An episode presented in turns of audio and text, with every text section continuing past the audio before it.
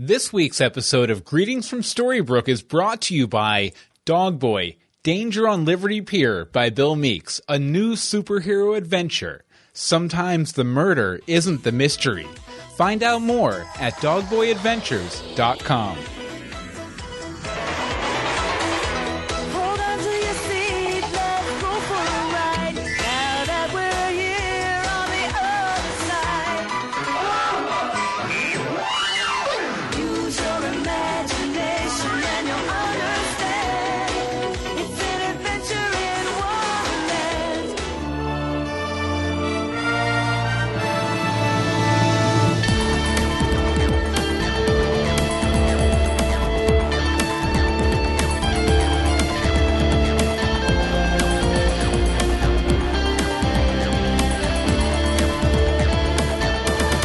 Greetings from Storybrooke. I'm Bill Meeks, and Anne-Marie isn't here again. Apologies.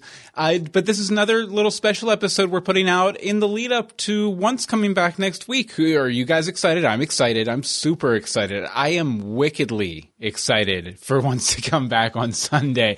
Uh, but basically, this is an interview that me and Anne-Marie did a couple months back for a website called uh, Lytherus. We got an email from Emma over there at uh, lytherus.com. It's, uh, let me get the correct spelling here for you. We'll have a link in the show notes at greetingsfromstorybrooke.com too. But it's Lytherus, L-Y-T-H-E-R-U-S dot com. And it was a really uh, a long, far-reaching interview where we went over, you know, our, our thoughts on once, how we came up with the podcast, what it's been like, uh, you know, interacting with you guys over the past year and a half or however long we've been doing this. And it's a, a- hopefully it'll be enjoyable and a little, uh, little something to uh, get you excited for uh, Sunday. Uh, speaking of Sunday, we'll be actually be back on Saturday night. Late Saturday night, we'll post our Wonderland recap for uh, Greetings from Wonderland uh, as a separate feed, or just it'll come out over on the uh, regular Greetings from Storybrooke feed too. Yeah, I should probably plan what I'm going to say when I record these, right? I, and uh, one thing I want to mention before we get into the episode is that my novel Dog Boy Danger on Liberty Pier is available, and we have a couple of uh, promo codes for you guys. Now, I, I gave the promo code for uh, free books yesterday, and they're already all gone. I'll be opening up a couple more free copies on Sunday, or rather Monday when we record the episode. But if you use the coupon code Greetings from Storybrooke 2 at bit.ly slash once dogboy, uh, you can get 99 cents off the book. Uh, basic premise of the book, Dogboy is uh, Cultus City's 13 year old superhero, and when he sees a murder on Liberty Pier, he has to launch a hunt to find the killer. Uh, but it turns out, in this case, the murder isn't the biggest mystery. It's a lot of fun, superhero adventure, uh, young adult novel, and uh, if you want to check it out, uh, like I said, go to bit.ly slash once dogboy and use the promo code greetings from uh, greetings two rather. Uh, the promo code is greetings two. Um, yeah, and if you want to check out uh, that book or Den of Thieves, and we have some other ones coming out shortly, you can check those out at dogboyadventures.com. Well, I guess we'll go ahead and get into the main content of the episode, and I'll pop back in at the end to say hi.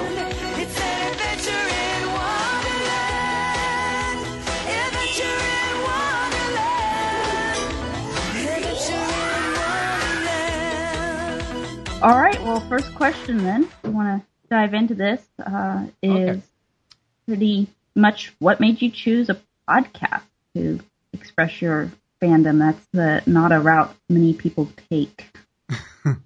Well, uh, you know, uh, we we had uh, initially been looking into doing a Doctor Who podcast. Uh, we were going to call it the Companions. It was going to be a because we really we were looking for a good podcast to do together. And uh, We've been trying actually for a couple years to find Mhm. a podcast to do. yeah, and uh, we were going to do the Doctor Who one, and then a good friend of mine, uh, Justin Robert Young, decided to uh, start one. You know, With his girlfriend. yeah, we hadn't said anything. Yeah, no, it's called uh, Who's the Boss. Who's it's the on Boss, the but it Frog was- Pants Network. But you know, we didn't want to step on his toes. And then I was getting into Once Upon a Time, and I told Anne Marie, you know, you should definitely check it out. And I laughed at him. and uh, she kept putting For it off. about six months. Yeah, And then I marathoned it all in a week. and I was uh, addicted. then after that, you know, I I think that was right at the end of season one, right? Yeah, there was like up. three episodes left. Yeah, and uh, so then uh, you know we finished it out together, and then over the course of the summer, we just decided, hey, why don't we why don't we start a podcast? So we sat down. If you go back and listen to the zero episode, I actually used a little field recorder I used for some of my video work, and uh, we just sat down at the kitchen table, and uh, that was basically how it ran for I don't know the first month or so. At least. Yeah, and then we eventually, I like, I had all the professional audio equipment. It was just easier for us just to sit down, hit record, and go. Right. Uh, but once we kind of found our voice with it and kind of had a good structure for how to organize our thoughts for the episode and everything, uh, we we moved over to the professional equipment. But yeah, like I said, you know, the podcasting thing was really just a matter of us wanting to do a podcast and happening happening to fall in love with Once Upon a Time at the same time. Well, we both were kind of involved with podcasters. Like Mhm. he's very close with a lot of people on Twit and Frog Pants. Twit and Frog Pants, etc. And uh, Oh. I was addicted, was am addicted to a podcast called Manic Mommies, where I was like, yes, I should be doing this, and I couldn't find anybody to do that with me, so I just Mm-hmm. did this. Well, that sort of kind of segues nicely into the next question, which was how did you become a oncer and what drew you to the show? So you obviously did not start day one with episode one. Yeah. Uh, well, you know, I had heard the um, kind of the basic premise uh, of Once Upon a Time, like right before it was about to start air- airing, and it really reminded me of a comic book series called Fables by Bill Willingham. And I had- known that ABC had been working uh, with uh, DC Comics and Bill to try and come up with a Fables series, and it had kind of got stalled, and it, it never worked out. And then the next season, they had this Once Upon a Time show, which had a very similar par- premise. You know, fairy tale characters transported to live in a small uh, insular community in the modern world. And uh, so I was kind I I didn't want to watch the show because I was like, oh, they're just ripping off fables. And uh, then I saw an interview on with Bill Willingham, the, the creator of Fables, on Comic Book Resources, where he said that the creators of the show had actually approached him because they knew the concepts were so similar, uh, to kind of get his blessing on it. And this was, you know, probably four or five episodes into the first season, so he he was uh yeah, he, had been told who Graham was, and he said that was super duper interesting, and they, that that was uh basically. You, you know, a reason to watch it if nothing else. Which I, I, I, I almost wonder if maybe they didn't change plans. You, you know, halfway through because, you know, the Woodsman is interesting, but not really, really interesting. Yeah, he had to have been. like a, a lot of people were thinking a lot of people Mhm. over the course of the show. a lot of people were thinking he was going to be the big bad wolf, and I know they the creators have also talked that they were going to put Sherlock in, or they well, were they wanted to. thinking about putting Sherlock in. I think they said maybe Graham was going to be maybe. Maybe that's what Yeah, it was. I, I I almost want to say I remember hearing that. I feel like that Mm-hmm. story has come up before. Yes. Yeah, but basically, uh, yeah, I got the creators' permission to enjoy Once Upon a Time, so I checked out a couple episodes and fell in love with Rumpelstiltskin, and Uh, y- yes. Yes, you did. and I think we already basically covered yours. Yeah, that was me. But Mm-hmm. he kind of sold me um, with Jenny Goodwin because I loved Big Love. hmm Like I got really addicted to that because I marathon shows. um, so I like watch entire series really quick. Um, Seems to be the trend these days. it is the trend, too, thanks to the Netflix and Amazon. Mhm. Um, so yeah, that was that was that at least got me to watch it. And then when she Mm-hmm. was Snow White, that made it even better. Was there any particular episode at which she said, "Okay, this this is it. I'm done for. I'm a huge fan." it was as probably to, ep- it was probably episode one. Let's just be. I get sucked in really quick. Yeah, and for for me, probably episode one, two. Really, uh, what really hooked me into the series was Rumple himself. Like Rumple. Well, it was like, like the first episode, Rumple slash Mister Gold, kind of like bugged me, but in a good way, and I was sticking with it. And then by the time I got to like the, I think like the third episode, he just completely won me over, and he was for a, a big part of season one. He was why I watched the series, and I mean that's become less so as he's become Weird. well, well, more of a good guy, and he's also become a lot more sympathetic. And they, the more interesting characters are the ones that have issues, and he, uh, he they're Oh, slowly. he's got issues. He- like he- he has issues. Tree? There's plenty of issues. but uh, you know they're they're very slowly shaving them away Yeah. for him, and uh, who knows? Maybe Or this healing Sunday, maybe this Sunday, uh, he'll be completely resolved. Who knows? Ah. I've heard that rumor. Yeah, it's, Yeah. it's interesting because I remember the first few episodes. Uh, the the person who actually hooked me was the evil queen, Mm. and I completely lost interest in her when she started getting redeemed in the second season. It was boring. it was. It's she's still. I really struggle with her. Like I want to love to hate her, Mm-hmm. but right now I'm just a little meh. Well, with the second season too, they were they were trying to do a redemption arc, but it kind of seemed like. Uh, it- it- they, yeah, they they just wouldn't commit to it. It was like one episode she would be on the path to redemption, the next one she'd be back to her old ways, and it went back and forth like that three or But four when times. she went back to her back her old ways, they weren't good. Mhm. They weren't like the quality evil queen. I like a Yeah, there quality evil. it almost weakened her that quite a bit with that arc. She seemed a little wishy washy, and uh, it wasn't really until the season finale that I felt like okay, we might be Yeah, Mhm. making some progress again with this character. Yeah, and that's even happened a bit this season. Like actually, this past Sunday's This week, episode, yeah. be, because you know, uh, just just the distrust she had of Emma after everything they went through in Neverland. It was like, come on, Dave. be we little- just got off the boat. Like, yeah, be a little consistent. Yeah, uh, she she might still have some little jealousy there, but you guys just teamed up and you know put aside your differences towards a common goal. You had a big victory. right. Trust her a little bit, you know. Yeah, I I actually uh, quit watching for a little bit at the beginning of of this new season because you? um, that first episode had all the old animosity back out, and I said I thought we fixed this. I thought we were past this. I don't want to watch another season of this. And then I was told like two episodes later that they pretty much resolved it and moved forward again, and I I started tuning back in. But And now we've gone backwards again. yeah, Goes back and forth and back and But I mean, forever. that's how any real relationship's going to go. You can't completely wipe everything away. And in the Mm-hmm. grand scheme of things, has it even been a year? this is true. We're we're yeah, it's, two and a half seasons in, and Henry the character or the actor has aged like three years. Henry the character has aged about a year. So, I think that's interesting because I actually have it headcanon that it's been at least two years.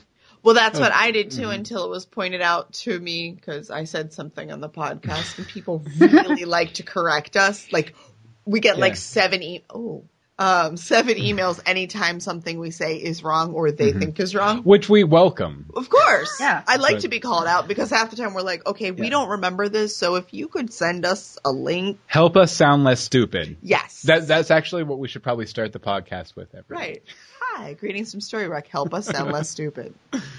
But you were saying about don't- Henry. Oh, it's just like I, I think just seeing the physical aspects has made me feel like it's gone longer, Mm-hmm. but it hasn't, which is a problem. Yeah. See, actually, I, in one of the theories I've been, I've been talking about on the podcast, I kind of think at this point with the body swap and everything that they might be planning on having Robbie Kay plan, play Henry going forward. That's kind of my my little pet theory right now, or the actor who plays Peter Pan right now. Uh, you know that they might have him playing Henry going forward because he's like 17, 18, something Yeah, like his that. looks aren't going to change that drastically. Yeah, for you know, realistically, the Five years. lifetime of the show might be another two seasons, maybe three. Don't be a negative Nancy. No, that's not five or six seasons is really really good. so I like things with nine seasons. you never want it to end. exactly. Well, and I think that that would be an interesting way to go because after having seen them doing it for a while, I don't think Jared Gilmore channels Pan really well. I think he channels evil really well, but not necessarily Pan. But I do think Robbie Kay is actually doing a good job channeling Henry. Yeah.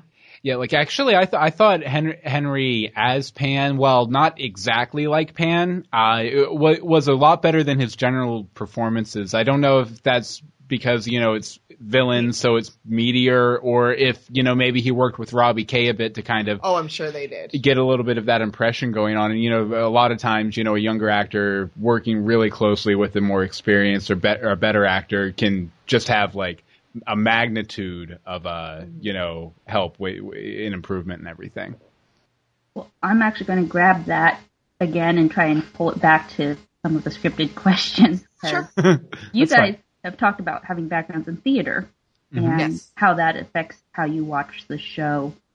Um, how much do you think it ultimately affects how you watch anything? Is that background knowledge a major thing? constantly. I can't put it out of my head. It was six years and a college degree.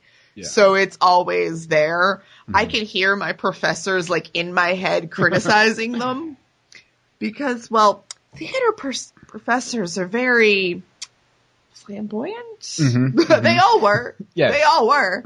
Their personalities. Their personalities are very large and their opinions are twice as large. Mhm. So I just hear them criticizing when something's Mhm. weird or gets skipped or like I could even hear them going, they dropped a line. I could just hear it. And some things that just aren't believable would be like, commit! And oddly, even almost con- con- conversely, I, I think sometimes it helps us be a little bit more forgiving of Yes. certain things too. Yes. Because, you know, I I mean, it's a matter of scale. We weren't exactly on ABC on Sunday nights or anything, but, you know, we've been there. So, so, you know, if someone has, has a, has a bad episode or something like that, or I don't know, a script, uh, and especially with me uh, doing some writing and stuff too, like, uh, you know, if, if a plot doesn't tie together as quickly, you can excuse a little bit because you can kind of, you can put yourself in the place of the person or the artist, Right. you know, as they're doing it, and you're like, okay, well, you know, they probably still did their best. It Right. just they were having an off day, They didn't have to work with. or they they needed to get on the in the case of a script or something, they needed to get the script in by five, so it was just easier to do the shorthand lo- kind of crappy line Right. instead of uh, trying to do something clever. Like but yeah, rhyme. yeah, I did, and plus the costuming, you know, it helps with the co- Oh, you know God, analyzing love the, costuming. oh, oh! If we could live in fairy tale land, I would be the happiest person ever. I was Mm-hmm. so excited to see Snow's like. I keep calling it a warrior outfit, but it's really not a warrior outfit. I don't know, a woods outfit. with with the Uggs. She didn't have. Uggs. She has Uggs and a fur vest. This wasn't that one. This was the white leather. Oh, okay, okay, The white leather with the studs. oh, okay. Even The, better. Although a few weeks ago, uh, I forget what episode it was, but wasn't it like it, they they just seemed very focused on Regina, Regina's cleavage for some reason? Like all No, you were focused on Regina. no, no, it was like there were three different outfits, three different timelines or something, and everyone Oh, was that like super low flashback cut. Where it yeah. just kept getting lower and lower and lower. It- like, and you were like, did someone lose a bet or, or something? yeah, it was it was risque almost. but anyway, yes, theater does affect every aspect of us watching the show. Mhm. One of the things I'd actually kind of wondered is uh, occasionally, I think from a, a more casual viewer standpoint, it's easy for us to get caught up in the characters because the actors are so good that even when they have an off week with their, their character arc, their their acting is so impressive. Robert Carlyle, I think, is the best example of that. It Yeah. doesn't really matter how little sense his character arc is making. He's great to watch Oh yeah, he's a pro. Oh yeah, and uh, I could see that the, the theater background really helping you pick up on the fact that he, he's struggling. He's got nothing, and he's just having to do it all himself. you can kind of tell, and this is gonna sound bad, hmm but the more professional and experienced actors, even within the show, hmm just even facial expressions and verbal, you know, accents or whatever, Yeah, you can tell who's been around the block and who's new. Yeah. of any age. And uh, you know, uh, one one thing I'd like to point out just before we get out of it, theater land is that uh, Ah, it, it's actually uh, funny because me and Anne-Marie actually met doing a play about a fairy tale about Hansel and Gretel. She was the Lydia the gypsy, the beach. Lydia. the witch, and I was the stage manager. So, then I don't remember. so I don't know. Maybe we're always destined to do a Once Upon a Time Well, podcast. didn't you play my husband in one too? We Oh, did like yeah. five different fairy Mhm. tale things because we did like touring children's shows. yeah, So there was yeah. Was it King Thrushbeard? Yes. Yeah, yeah. And then there was the fisherman and oh. Oh, what, oh, what was the one line I did that was just like really loud and bombastic and crazy? I don't remember. Beautiful lady. Oh. Something like that. All I can see is like, wasn't Ross throwing fish at me at some point? I think so. Yeah. Sorry, sorry. We do yeah, this. We do but this. we, we were walking down memory lane. you have to I- pull us back when we get in the theater world. I did a stage crew in college, so I'm. I'm it's Nice. fun to hear the stories, and I still have moments when I'm watching once where I'm going, I hate glitter. Oh, I I had- remember the one time we tore up the stage at our college, and like uh, we we There were layers of glitter. like three years prior, we had done a, or two years prior maybe, we had done a rock, uh, Rocky Horror Show uh, production, and uh, they people brought glitter every night, and we, we thought we had it all, and then uh, the stage came off up in pieces to where you could kind of clean out under it. And one day, uh, Mita, the technical director, had us lift all the pieces out, and we found like a ton of glitter. Like like, two years later, we were still finding glitter in that place. God, love glitter. It. It's great, but the aftermath of it isn't so great. Yeah, it's like go- New Year's Eve. gorgeous. New Year's Eve. New Year's Eve. New Year's Eve. It's kind of like New Year's Eve. Okay. Um, there are numerous once podcasts out there. We've talked about a few of the things, but what do you feel makes your podcast most unique, besides the rhyming opening? That's all there is, isn't it? No. Um. Yeah, I kind of check out after we do those. Some days. No. Um. I think we're more casual hmm in a good way. Yeah, that's like we're professional but casual all at the same time, and I get the impression that people like that about us. Yeah we, we especially the past like month or so we've Yeah. been hearing that a lot. Is eh, just because kind of like we're casual and laid back, and I guess a lot of the other podcasts have been getting like.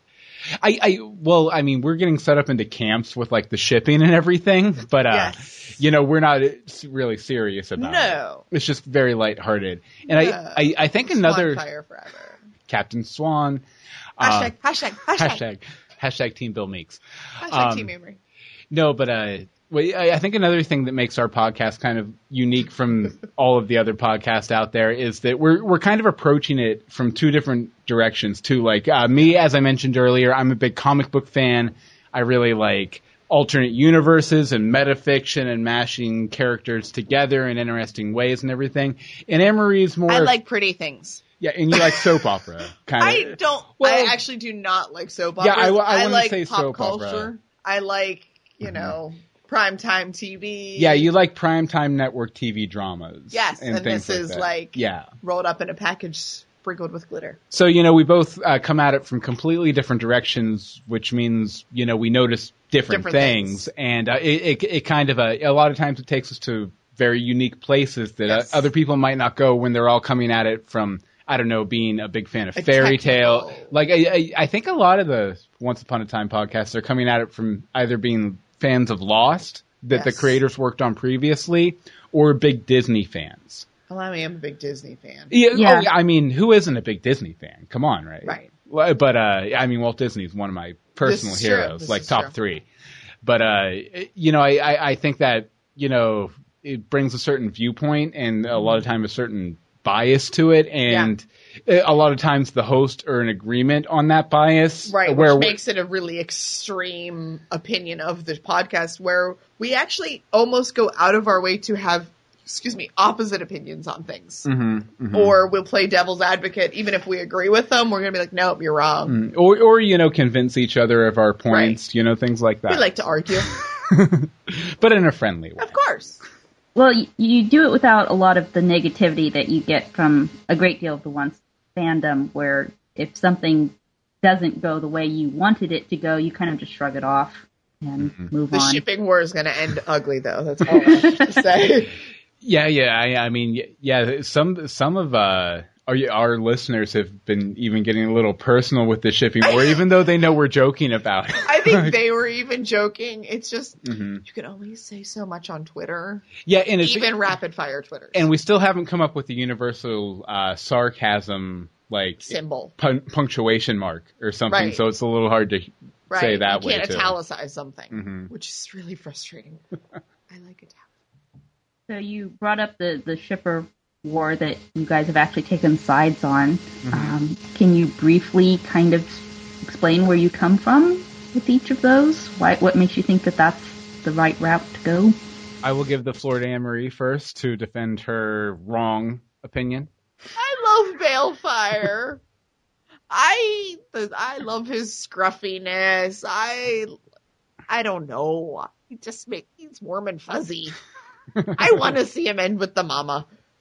And I mean, I love Captain mm-hmm. Hook. The first episode, I could not wait for Captain Hook. One of mm-hmm. my main points, and this sticks out in my head, showing how I'm more the pop culture person, was Guy Liner. In like all caps. Like, I love everything about Hook, but sorry, you actually belong with like Tinkerbell or something. in my head. Yeah, I, you know, I like Bae too, for I sure. Oh, for know. sure. I just think that, you know, Bae had his chance, and I, I think, no one deserves a second chance. but the the decisions he made in regards to Emma in August and the, the way everything went down in Tallahassee, I don't know if he does. Oh. And and I mean, they were good together, but they weren't good for each other. They didn't make each other the best people they could be. They made each other bad people by being together. We're going to agree to disagree on this. And I think they've both moved on. They've both become very good people in their own right, very strong people. Oh, but yeah. I just I just think that uh you know, Captain Hook being ready to move on from Milah now after he's given up his whole revenge thing, which is a really good you I am happy with that. I'm very Yeah. happy with that. And, and I mean, you know, him and Emma definitely have have some chemistry. Maybe Rapunzel will be his chemistry. Or Tank, never. Never she Tink. says never, this week. Never Tink. Um, but yeah, I just I I don't know. I just think they work well together, and I think I think a Bae and Emma a, a return to a Bae and Emma relationship is doomed to fail and doomed to be probably toxic for both of them. I think it is explored more at the very least. but as we said, you know, we both enjoy the other character. Oh, you know, yeah. I I'm a big fan of Bae. She's a big fan of Captain Hook. So, you know, we we have our teams, but we're We'll be supportive in the end. Of we'll be other. happy for Emma, whatever she decides. Exactly. sure. And I think one of my favorite parts is that the actors of Hook and Bae are like tight. Mhm. Like you always see them. I think Comic Con one of uh, what's his face? Uh, lost a bet and had to wear a silly hat during their panel. Yeah, I, I, I've yeah. seen like tweeted Hilarious. pictures of them like on set, like walking around, right. and They'll, stuff, they'll holding go, hands, They skipping. go out with Grumpy. Like they all go to the bar and watch sports. uh, sure. Um, I I like that. I like that Mm-hmm. the actors are close. I think it actually makes it a better. It brings more to your acting. Again, Yeah. bringing the theater background, you can like you can't peel it away like a shadow. yeah, because you trust each other more. yes, and you can- you can take those chances when you Mhm. trust somebody. more. Yeah, I'm actually kind of disappointed that we went straight into them actually doing the shipping war and we didn't get to see more of them interacting nicely as characters. I, I still Well, think especially that they have they have such a history that we still don't know. yeah, I want backstory. I'm glad we're out of Neverland, but gosh darn it, I want backstory. Do you think there's a timeline on the shipping wars that we'll see an answer by the end of next segment or Who knows? I have a feeling that we're going to get some indication in the season finale, but that they're going to play it out all next season because it's been really good for them. Yeah. Like on, on the social medias and everything. Yeah. Like I, everyone is invested in the shipping war. And the thing Even is, you, we weren't shippers. yeah, well, the thing is when we started the whole, uh, you know, Ship war. argument ship war on our podcast, it wasn't a thing yet. It was just, I think there was like a glance or a line or something yes. Like in the first or second episode. I can't remember the exact moment, but uh, and, and we just thought, I think we just We just took sides by like na- nature. yeah, and uh, then the next week it built up more and, And it built up more. more, and then it became the biggest thing in one span. Right. Well, that's because they didn't have any evil queen stuff to do. hmm hmm So Yeah, but it was just kind of surprising how it kind of uh, all exploded. built up like after that. we'd already started. We hadn't intended it to, but I don't think it's it been was fun. us. It's been a lot I of think fun. it was us. We're not that big. No, I mean we hadn't intended to make it a big part of our podcast. Oh, yeah. It just became fun. hmm Uh, well, you mentioned the the evil queen. So taking a look at our villains, the villains have always been Rumpelstiltskin, Evil Queen, Peter Pan, kind of the characters everyone really loves in a Right. Mm-hmm. love to hate type way. What what about what's the recipe once it's got going? Do you think on the villains to make it because they they aren't all as sympathetic as some of them are. Yeah, like Pan, you've really not been able to find a Mm-mm. There's not a nice you go. bone in his body. Well, I think that might almost be the formula is maybe to introduce a villain and have the, have them stick around for like half a season and you think they're just the evilest person you've ever seen. And then you kind of dive into the backstory. In the backstory, you see and how you see what made them and you can kind of if if you don't understand it or you know if you don't I, I don't know promote it or endorse it you at least uh empathize with it. Yeah.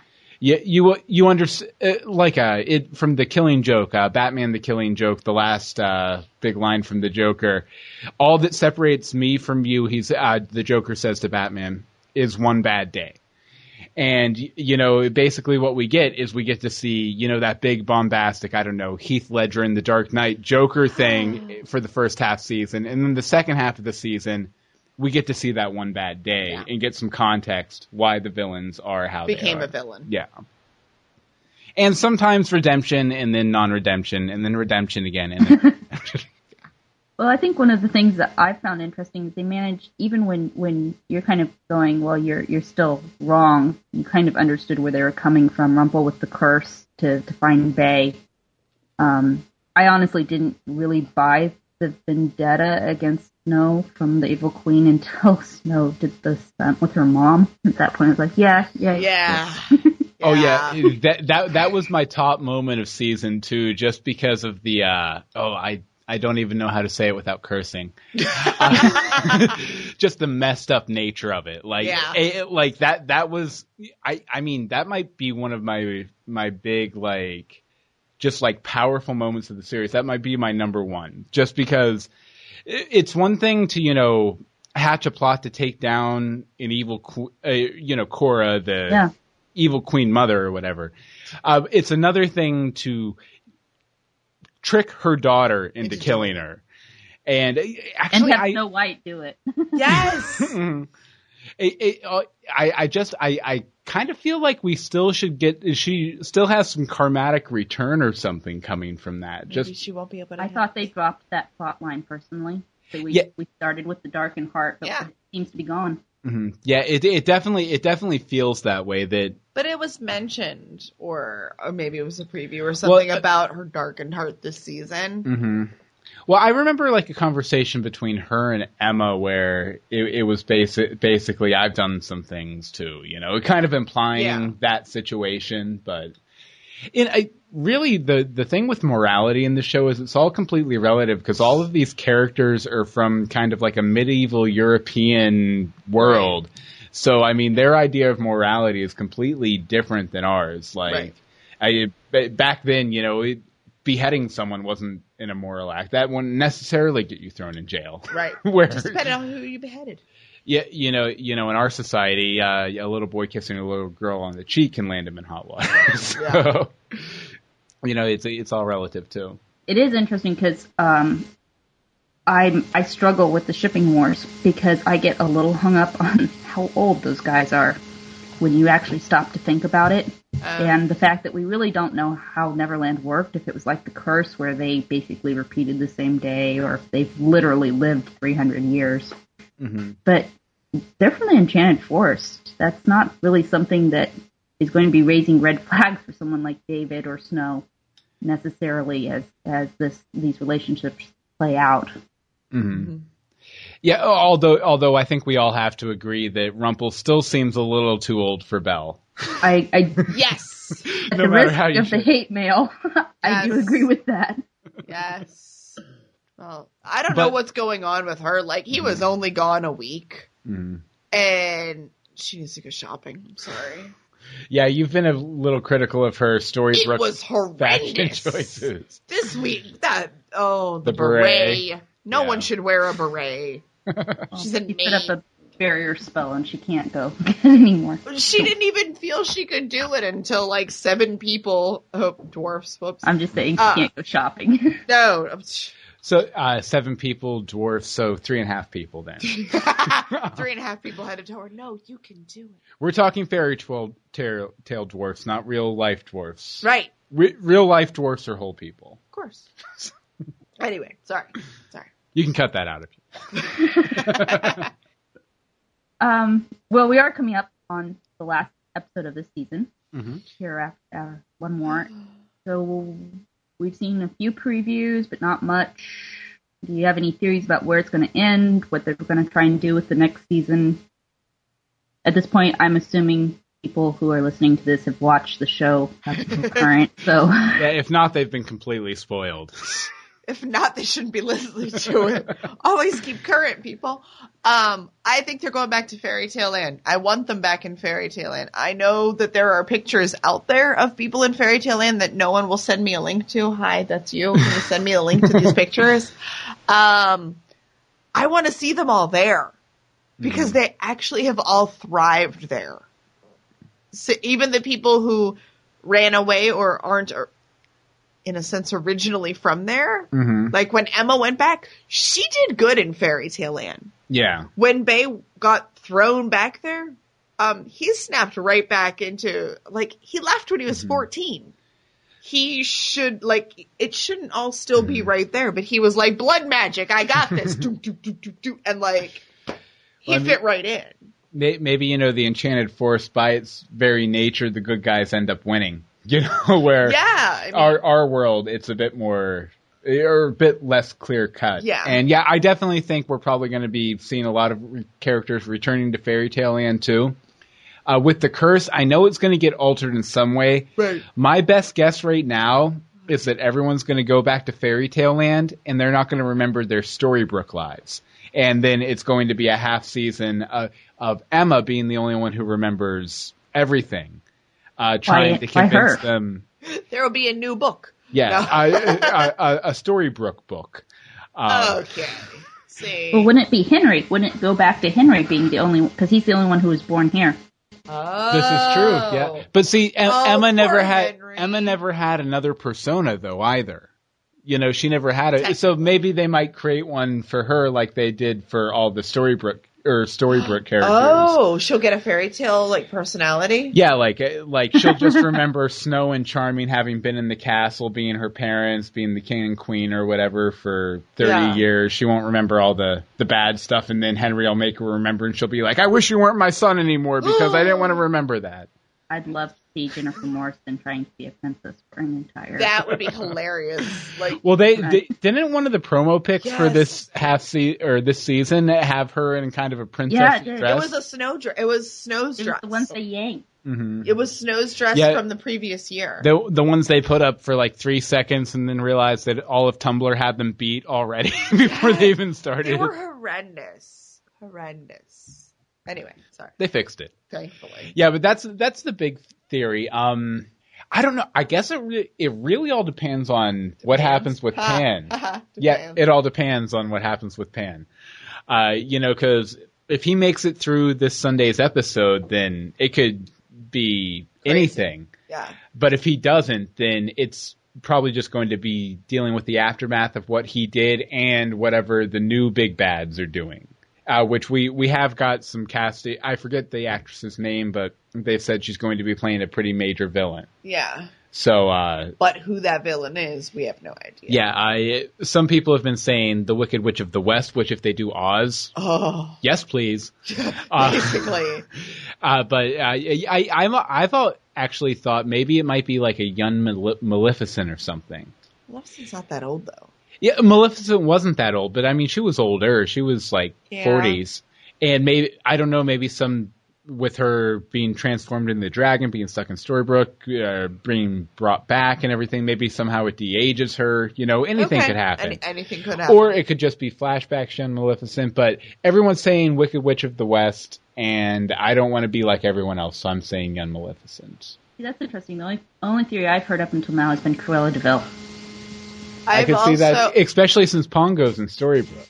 Oh, poor Pongo. I think it was the fact that she's supposed to have her own theme song, and everyone just went straight to the Cruella de Vil song. oh, she has a theme Oh, song. did they mention that? Yeah, she's supposed to. The, the, something about she's got her own theme song, and we, you can't read into it whether she has her own theme song in the show or if she had her own theme song and whatever she.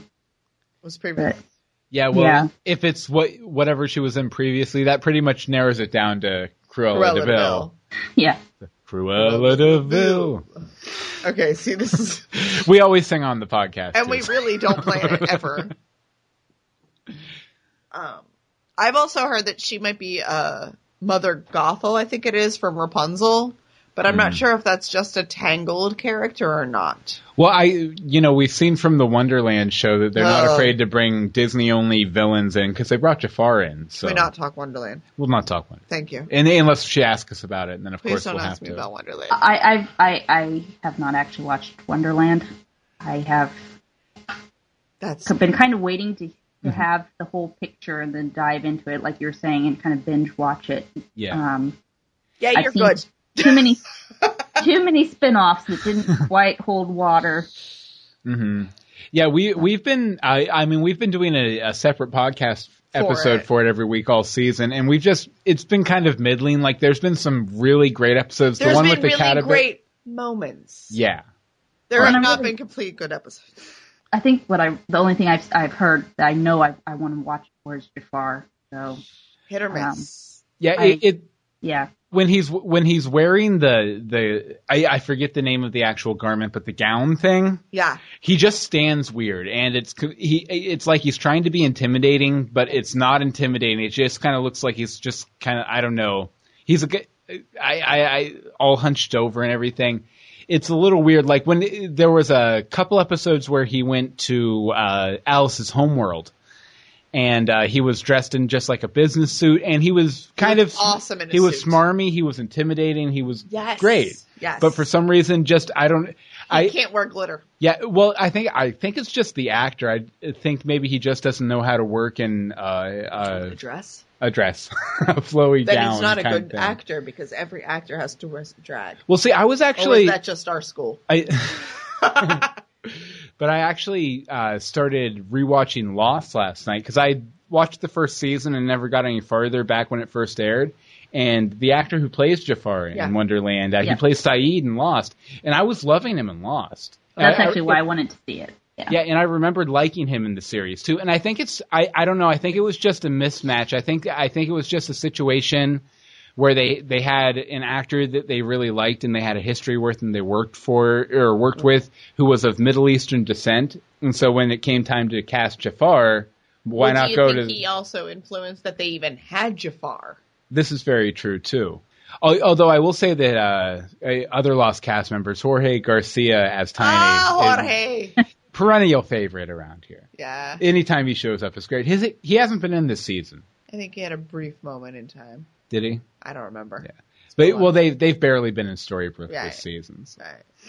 Anyway, sorry. No, that's. I started watching the show because of Robert Carlyle, Carlyle and what he'd done in Stargate, and I still keep looking at him, going, "I came for you, and you are not anywhere close to what you were in Stargate." but I'm Yeah. still here. He, he's entertaining enough that even if you're not enjoying what he's doing, you still have to watch it. You absolutely have to watch it. Yeah, I haven't. I, I I never saw him in Stargate. Like, actually, once was my introduction to him. I need to go back and check out Stargate and uh, some of the. Uh, like, I didn't he do a lot of like more indie movies back in the late '90s, early 2000s, something like that? I I, I th- think I remember seeing that on his IMDb. I need to go back and check those out too. The only other thing I've seen him in actually was the movie adaptation of Eragon, Oh, okay. and that actually is more akin to Gold Hmm. than his, his Stargate run, all painted up and over. Oh, the I'd top. imagine because that's that's all uh that's like high fantasy, like dragons Yeah. or something, isn't it? Yeah, Yeah, Yeah, and he so- was playing a shade or something. So it, yeah. Um, nice. Sorry, I just Would- kicked Anne Marie. Yeah. Abuse. Would is there a different spin-off you guys would like to see the, the show maybe look at? Go ahead and wrap up Wonderland and Uh, well, actually, Oz. Oz. Oz would probably be the best because Oz was always one of my favorite book series growing up. Not just the Wizard of Oz, but the the whole The whole series of book, the whole world. And there's such a like versus Neverland where it's Peter, the pirates, the mermaids, the Indians. You're done.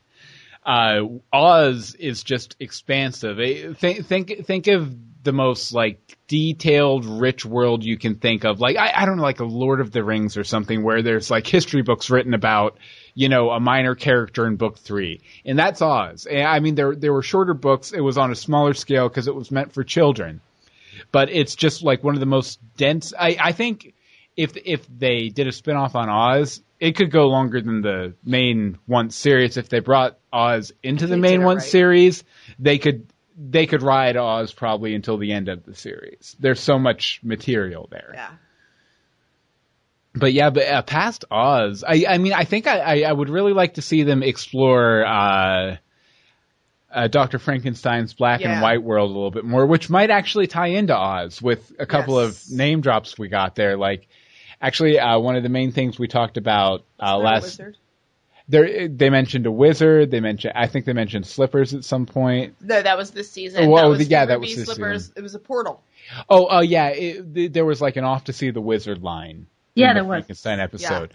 Uh, the the but uh, what you call it? y- You know, I'd like to see that world, and that could definitely transition in Oz because you know Dorothy lived in a black and white world too. Right. So uh, maybe that could that could be the the B to get us from A to C. You know, is uh, Frankenstein's world. Yeah, because a lot that was a, a lot of early speculation was actually that Will was Oz. Yeah. Yeah. And I mean, he still could be because, as we all know, uh, Once Upon a Time has a has a penchant for taking one character and turning them into seven. Seven. I was about to say seven. yeah. Tick tock tick. Yeah, speaking of that, grown and shifted a lot since the, the very first episode. Were there favorite plots, character stories, general arcs you either really liked or some that you kind of wish they hadn't done? Uh, well, you know, just as far as overall impression of the episode, I, I, I think probably still stands in our mind as probably the biggest disappointment is probably the Tallahassee episode, the uh, the flashback episode with Emma and Neil. I mean, given the context that we got later, finding out Neil was Baelfire and everything, it makes it a little better. Right. But I think that's really the only episode we've like Hated on just on. absolutely. I think we even called the episode "Haterade." We didn't. Yeah, We did. It- it- we. ju- I, I. For some reason, it just did not jive with us at all. I think. I think a part of it too was we had been building up a lot of expectations Yes. for it in our head, and it just. You mean sort of like when he opened the thing on his bike and it was a type that I know you're Baelfire? Yeah, the People most on the. that. I know. It And- was horrible. And that was like the most on the nose way you could reveal that. Like it could have been a drawing of the dagger. Dagger, I, the storybook, I, I, uh, street carnival caricature of Rumpelstiltskin. anything else. Literally anything, anything else but a typewriter saying "I know you're Baelfire" you whatever. Yes. Or if it would have been on like the a postcard from something, a fairy tale even, Yeah. because he's obviously aware. Or it, like if he opened it and it was like a copy of Grimm's fairy tales, yes, that would have been great. that would have been like, that would have been subtle. no, it wanted to smack you in the face. But uh, yeah, as far as positive stuff, I, I'd say probably uh, actually the the snow moment we discussed where she tricked uh, Regina into killing her mom. I just just from like uh wow kind Yeah. of kind of moment. That's probably one of my most favorite moments from the series, and I've really liked Pan this season. Uh, One because he's a really, really dark, challenging, threatening villain, and two, he's a really good adaptation of Peter Pan. Uh, you know, spiritually, he is the Peter Pan from the book. It's just we're we're viewing the story from the perspective of the adult characters, and you know, to an to an adult, you know, we're all grown adults here. A, a, a boy acting that way would seem like a bad guy. yeah, But to a boy like Henry, he might seem like a really good guy. Right. Because he, he's all about independence and, Right. you know, mischief and getting Saving one over on the adults and saving magic, all that kind of stuff. So, yeah, that's probably uh, my two standout things I, I'd, I'd like to mention. Hmm. And uh, Anne Marie, after she finishes yawning, sorry, sorry. it, it's late because uh, Emma is on West Coast and we're on Yep. East Coast. East so it's It's been a long day around here. Um, let's see. I, oh, I don't know. I, I mean, I love when Belle turned into like Warrior Belle. Mhm. That was really fun for me. Oh, that one episode. The one, yeah. like, she only really got that one episode, but it gave her so much meat Mhm. and something. She'd really only been been the only princess to not have that type of storyline. And I like that the princesses have those storylines, that they're not all floofy. Yeah. They don't yeah. all need to be floofy. Yeah, you know, one thing I'm I'm really looking for them to do sometime is to kind of have like a I don't know, like a magnificent seven of the Disney princesses all getting together to kind of be a big group of like well, good because that's going to bring back Aurora, and we really Yeah. need Aurora and Mulan yeah, back. Aurora, Mulan, Snow, Ariel, Belle, uh, Who else? Cinderella. Cinderella. We need more Cinderella too. We do. I Uh, we- wonder- we haven't did- seen her since when? Wonderland. yeah, actually, she she was She in was the in first Wonderland. she was in the first episode, episode. of Wonderland. There's actually theories, and, and we haven't seen tonight's mid-season finale yet. Yeah, we haven't seen the we last episode um, but for there was theories that Cinderella is the Red Queen's sister. Really. How did we talked about it? Oh yeah, we did. We talked well about that was that was like when Cinderella showed up though, wasn't it? No. Oh no, no, that was later because of the scene with uh, The mom. the Red Queen's mom. Yeah. But uh, So that I think would be Mm-hmm. that would be cool. Really like the Red Queen, by the way. Completely unrelated. I'm not sure if I actually ever answered your question, but I tried. Well, and I was even thinking more, you know, the the big arcs like uh, Emma struggling to to deal with uh, the fact that everything around her suddenly turned into a magical world, and not only does she have parents, they're Snow White and Prince Charming, and they're the same age as she is, Well, Yeah. and it's yeah. like she hasn't really even gotten a, a breather to deal with all this. yeah, that. she stuff really yet. hasn't. Like she, like she whined about Mhm. this week. She doesn't get a day off, and Yeah, she needs a day Because off. it was basically she believed in magic, she broke the curse, the wraith sent her to the enchanted forest, she came back, someone stole her son, and she went to Neverland. And we're after back. after traveling to New York with Rumpelstiltskin to go get Baelfire. who turned out to be lost- yeah. and, and and and carjacking Cap, uh, the Jolly Roger to make it back to uh, Storybrooke, That's true. and then boom, and then the, the And events of we this are. season. Yeah. Like she she she's ba- has she slept?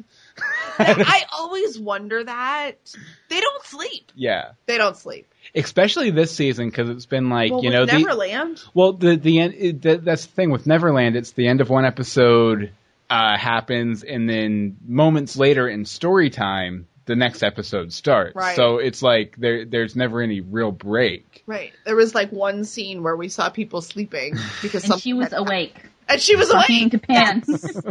Yes. I thought you weren't watching. Um, yeah, she just never sleeps. Yeah. That that's her real superpower. It's not being able to tell when people lie. It's that she never has to sleep. oh, I think they need to let the superpower die. I really do. Well, Well, it's I don't al- think they're using it that well. it's always been super inconsistent anyway. I, I'm guessing it, it was probably just like a slight indication of her magic via clairvoyance or something like that, or something like that, but nothing major. And now that she's actually tapping into the real stuff, they're probably not going to come back to it. yeah. That's, she needs that's to actually actually use it. something I've wondered. Has anyone really sat down and talked to Henry about the fact that now all three of his parents have are basically magicians? I mean, Neil, Neil's off doing the blood magic stuff. I was going to say mm-hmm. he only does blood magic For now. for now. He probably has. Well, actually, he, he, he took to that so quickly. I, I, know. almost wonder if he got up to some sort of magic mischief in Wonderland, you know? You mean Or Neverland? Neverland. so many lands. Every Sorry. single land in that hat. Oh, the hat. But uh, yeah, yeah, I kind of wonder if uh, may, maybe he might have uh, picked up some magical. Because I know uh, when he was living with Rumpel, he was very resistant to anything magic. Right. But maybe you know, when you're in Neverland, sometimes you have to make some compromises to get by, right? Which yeah, well, Henry did that arc too. I mean, no magic, no magic, no magic, boom, magic. So Yeah. And then you got got got uh, your body taken over by Pan. Stupid, stupid him. stupid. yeah. well, it, it it I I was trying to think of what a twelve year old was like, and we did stupid things in the name of Yes. heroism, and yep. I'm I'm I'm over thirty and I do stupid things all the time. That's kind of my stock and trade, stupid things. oh, I, I'm not going to judge Henry. I'm just going to call him out on it. Yeah. So you guys uh, obviously do like Doctor Who. You considered doing a podcast, and you actually did one for the 50th. hmm Um, are there any other things that shows, books, stuff you would say you are big in the fandom that you think might actually kind of play in, like you were saying with the comics, even um, your enjoyment of once coming from from an enjoyment of comics? Well, I we we've talked about trying trying to bring some of that stuff in, and we've also talked a bit about what to do after once ends. I I, I know that uh, we we are considering maybe doing a uh, kind of like a rundown of either the Fables series, the comic book series, or they just released a Telltale, who uh, won Game of the Year last year for their Walking Dead game uh, just released a Fables game, uh, the first episode of a Fables game, and I, I know I, it's going to be really hard to get Anne Marie to sit down to read a comic book, Yep. but I thought it might be neat for us to sit down and play the game and then kind of, you know, do an episode on it, comparing it to the series and stuff like that. And I also know that next year on Fox, they're going to be doing a, a procedural series, uh, kind of like a police procedural series called Gordon about Commissioner Gordon from Batman, kind of like origins of all the villains. You know, you see Batman kind of in the background every once in a while. And since I hate procedurals, but I love Batman, and Anne loves procedurals, procedurals. but she's not a huge comic book fan. But we I thought like Batman. we th- we're actually uh, kind of considering maybe doing that as our next podcast, and then that way, you know, consider Eh, assuming that series is successful, we'll be able to kind of you know transition over into that once once wraps up. Yeah, you know, like I said. Best case scenario, four to six seasons for once, I'd imagine. Eh, I know they'll get a season next year, Oh, yeah. for sure. Yeah. Hey, they've been performing pretty well for Sunday nights on ABC. Wonderland, um, not so much. Wait, the longer series, even if they manage to pull back out of it, about their sixth, seventh, they start going, um, we're out Oh, of yeah. ideas. Yeah. Well, I, I think I think it's probably a big part about hitting that syndication number too, because once you hit that syndication number, good. you're in huge profits. Like if you if you hit the, the amount of episodes you need for syndication or a network does, they they've made their money back on the series. And, and once it's so close, now it would be silly of them not to do one more season just to hit that hundredth episode. Is that what it is? Yeah. Uh, So it, well, they might have lowered it in recent years. I almost want to say they did, but I don't have any facts to support me. So I'm going to say 100 for now because I know that used to be right. so, with uh, comic books, do you guys ever think you would get into something like the, the new Agents of S.H.I.E.L.D. or maybe even just the, the Marvel U? What we considered that because I Amory was a, if nothing else, a big fan of like the Iron Man movies and stuff. I, well, the one that I saw. yeah, but uh, I but- don't get to go out Mm-hmm. often. But you know, honestly, I watched the first couple episodes and I just wasn't really that impressed. Like, I, I, I don't know if it was just like the low budget or they were trying to bring in a broader audience to eventually go and see the Marvel movies or something like ding, that. Ding, ding, ding, ding. We have a winner. But it, it just wasn't very compelling to me. And obviously, you know, Agent Coulson is great because he's great. That actor's Yeah. great and everything. But I, I don't know. I just kind of dropped off after the first couple episodes. I'm waiting for I'm waiting for someone uh, on you know social media on Twitter or something that I really really trust to say, "Oh my God, did you see that latest episode of Agents of Shield?" And then I'll go watch that, and if I really like it, I'll catch up on the whole series. But uh, as of, as of now, no plans for Agents of Shield for sure. But yeah, yeah, Gordon is is a very strong possibility. I, I I'd say as long as it goes to series, uh, Yeah, we'll probably be doing doing a podcast on it. So. Nice. And in addition Also, to also that's an exclusive. We've never even mentioned that on the podcast before. That we're thinking about that. Yeah. well, you- that that would be an interesting one because you're right. It, it it's probably as close to what Marvel was trying to do with Agents of Shield in that it's not the super well, Batman's not super powered, but Mhm. it's the everyday guy on the street.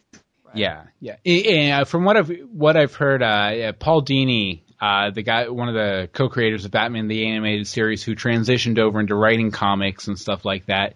Uh, he was on Fat Man on Batman with Kevin Smith a couple weeks ago, and he said that they're kind of trying to base it off a series from back in the early 2000s called Gotham Central, which was just basically it, wa- it was a comic book about the Gotham City Police Department. And that, I mean, it was a great series. It was an award-winning series, and it was a procedural, and I liked it. So, uh, you know, Got many things in the positive column. you know, i- if he, even you know when they're writing the show Bible, they kind of reference that series. I I I, I think that bodes well for it for sure. Uh, in addition to maybe podcasting about a comic book television, you wrote a comic book style book here recently too that Yes. I actually did read.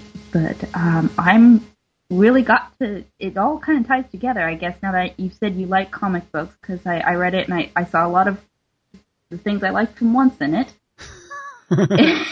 and uh, the the comic books make sense too. But uh, I I really got to say the magic tricks was what kind of really won won it over for me. It was so different Uh-huh. to actually have him doing real magic tricks. Is that something you do? Is that something you're a hobby, or did you? How did you pick that element?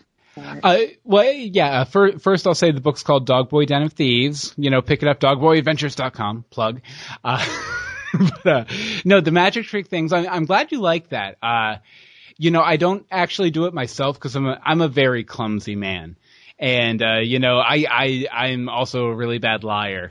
so, uh, it would be really hard for me to convincingly do magic. But my father actually was a magician. Uh, he, he passed away before I was born. But uh, much like uh, Bronson, the character in the book, my father left me a kind of a little satchel, a little suitcase filled with a bunch of magic tricks, and uh, th- that was something I had a lot of fun with growing up. And I, I've also, you know, since then in my adult life, I, I've also uh, kind of befriended a couple of uh, magicians. Uh, a guy named Brian Brushwood who does a lot of bizarre magic, fire eating, sticking nails through his eyelids, stuff like that. And Andrew Mayne, who's more of a kind of a cerebral magician, and uh, you know, so I've I've kind of got like a really good insight into the magic world from them, which I think informed a lot of the magic stuff in Dog Boy as well. And actually, uh, the, the first scene where Dog Boy uh, or Bronson goes into the magic shop is actually kind of a recounting of a real experience I had when I lived in Philadelphia. I walked into a magic shop, actually uh, doing research for an earlier version of the story. And I was just talking to him. I told him my dad was a magician, and he he said he he said you're probably crazy then, and uh, it was kind of insulting, but also kind of so true. yeah, very funny, kind of insult, insulting, kind of uh, insightful in a way too. Especially since I've learned more about the magic community in recent years. But I, I ended up being a really cool way to kind of introduce the character into Dog Boy's universe. Yeah, and I, I did see a lot of the, the comic book in there too. I think my favorite moment was when he, he tried to make his first dramatic exit, and she she could still see him hiding under the car. that, that, that was just too. Uh, yeah, that's really how that ought to go. Yeah, it, it- there there's a lot of uh, it, it, it's it's almost kind of meta commentary like that. There, there's that, and there there's the one bit where he's practicing his voice, and he does the Batman voice, and then he realizes that it would really hurt your voice to talk like Yeah. this over an extended period of time.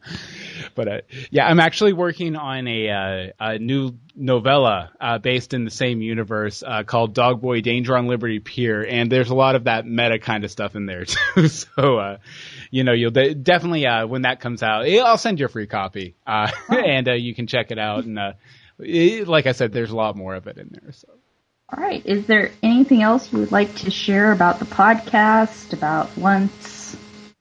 Um, not too much. I mean, we're going to be going on a hiatus here sh- shortly, a little bit, because you know the main one series is, but we're go- going to try to do uh, a couple of uh, episodes with guests discussing the the half first half season in full, and uh, we're going to do some. Uh, we're going to try and do some episode commentaries too, which we did one for the pilot, uh, which went pretty well last year, but then we just never. got around to I was just about to say, our uh, faithful listeners who've been listening since the beginning will know that we've made this promise many, many times. Yeah, and we hope to one day fulfill it. Hopefully over this break. Yes, But this break, I'm feeling dedicated. but I, I mean, besides that, really, uh, yeah, just check out the podcast, greetings from Storybrooke.com or on iTunes. Uh, and if you like us, follow us on Twitter. Twitter's been getting a little less active than it normally is lately. So yeah, follow us, follow it over on Twitter at GF Storybrooke. We tweet out every episode, all sorts of fun image macros of once Facebook. characters. And if you write us, we definitely, one of us will reply. More than yeah.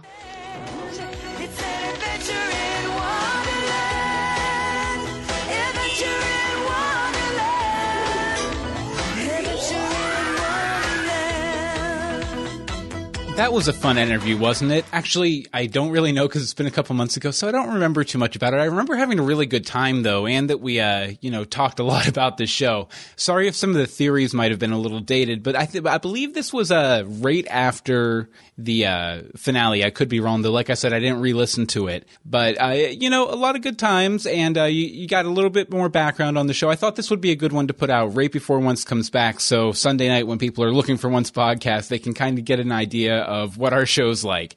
Uh, but I guess until then, uh, I, I'll, I'll be saying adieu. Uh, we would like your reactions both on Wonderland and Once this week. Uh, you know, as soon as you finish the episode, just run over to your computer and you can email us at greetingsfromstorybrooke at gmail.com. Uh, the Facebook is facebook.com slash greetings from Storybrooke. You can tweet us on Twitter at gfstorybrooke.